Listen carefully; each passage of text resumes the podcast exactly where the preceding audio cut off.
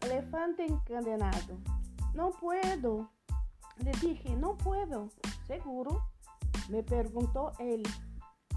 Si nada me gustaría más que poder sentar frente a ella y decirle lo que siento. Pero sé que no puedo. El gordo se sentó a la Buda de, en aquellos horribles sillones azul de su consultorio. Sonrió y miró los ojos, bajando la voz como, como hacía cada vez que quería ser escuchado atentamente.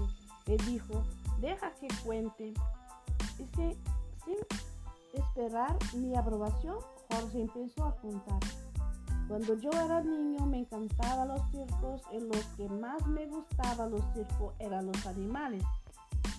Me llamaba especialmente la atención el elefante que como más tarde supo era también el animal preferido por los niños.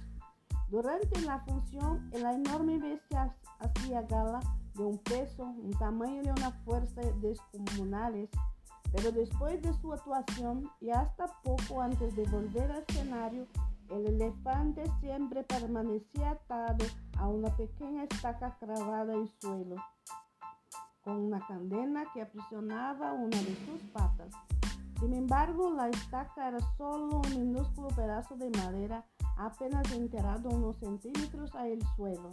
Aunque la cadena era gruesa y poderosa, me parecía obvio que un animal capaz de arrancar un árbol de cuajo con su fuerza podría liberarse con facilidad de la estaca y huir.